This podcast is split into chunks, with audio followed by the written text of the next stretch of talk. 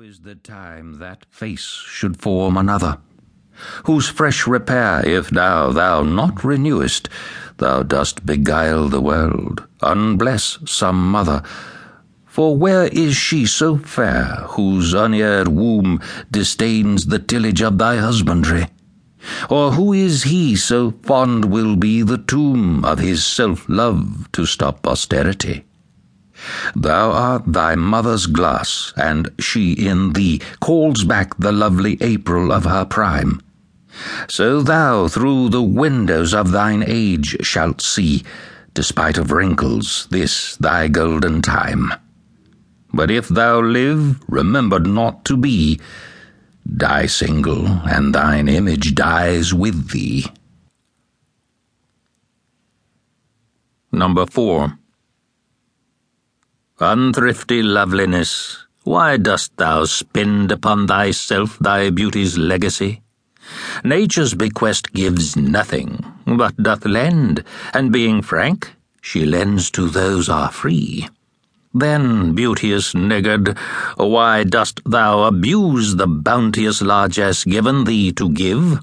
Profitless usurer, why dost thou use so great a sum of sums, yet canst not live? For having traffic with thyself alone, thou of thyself thy sweet self dost deceive. Then how, when nature calls thee to be gone, what acceptable audit canst thou leave? Thy unused beauty must be tombed with thee, which, used, lives the executor to be. Number 5. Those hours that with gentle work did frame the lovely gaze where every eye doth dwell, will play the tyrants to the very same, and that unfair which fairly doth excel. For never resting time leads summer on to hideous winter, and confounds him there. Sap checked with frost, and lusty leaves quite gone beauty o'ersnowed and bareness everywhere. Then were not summer's distillation left a liquid prisoner pent in walls of glass, beauty's effect with beauty were bereft, nor it, nor no remembrance what it was. But flowers distilled, though they with winter meet, lease with their show, their substance still lives sweet. Number 6.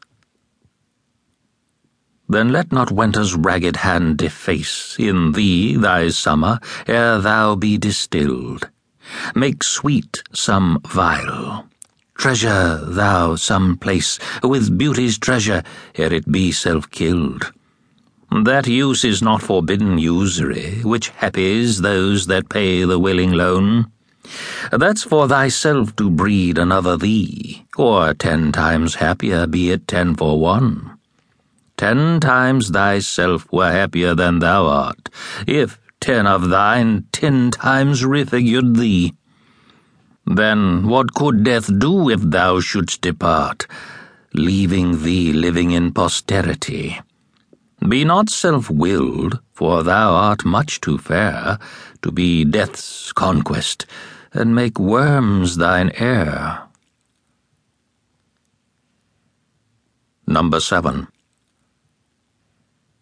Lo, in the Orient, when the gracious light lifts up his burning head, each under eye doth homage to his new appearing sight, serving with looks his sacred majesty and having climbed the steep up heavenly hill, resembling strong youth in his middle age, yet mortal looks adore his beauty still, attending on his golden pilgrimage.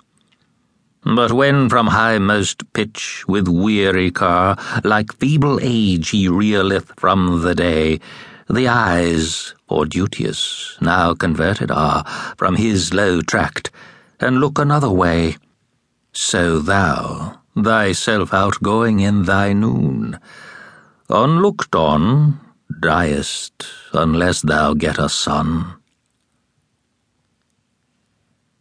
Number 8. Music to hear. Why hearest thou music sadly? Sweets with sweets war not, joy delights in joy. Why lovest thou that which thou receivest not gladly, or else receivest with pleasure thine, annoy? If the true concord of well tuned sounds, by unions married, do offend thine ear, they do but sweetly chide thee, who confounds in singleness the parts that thou shouldst bear. Mark how one string, sweet husband to another,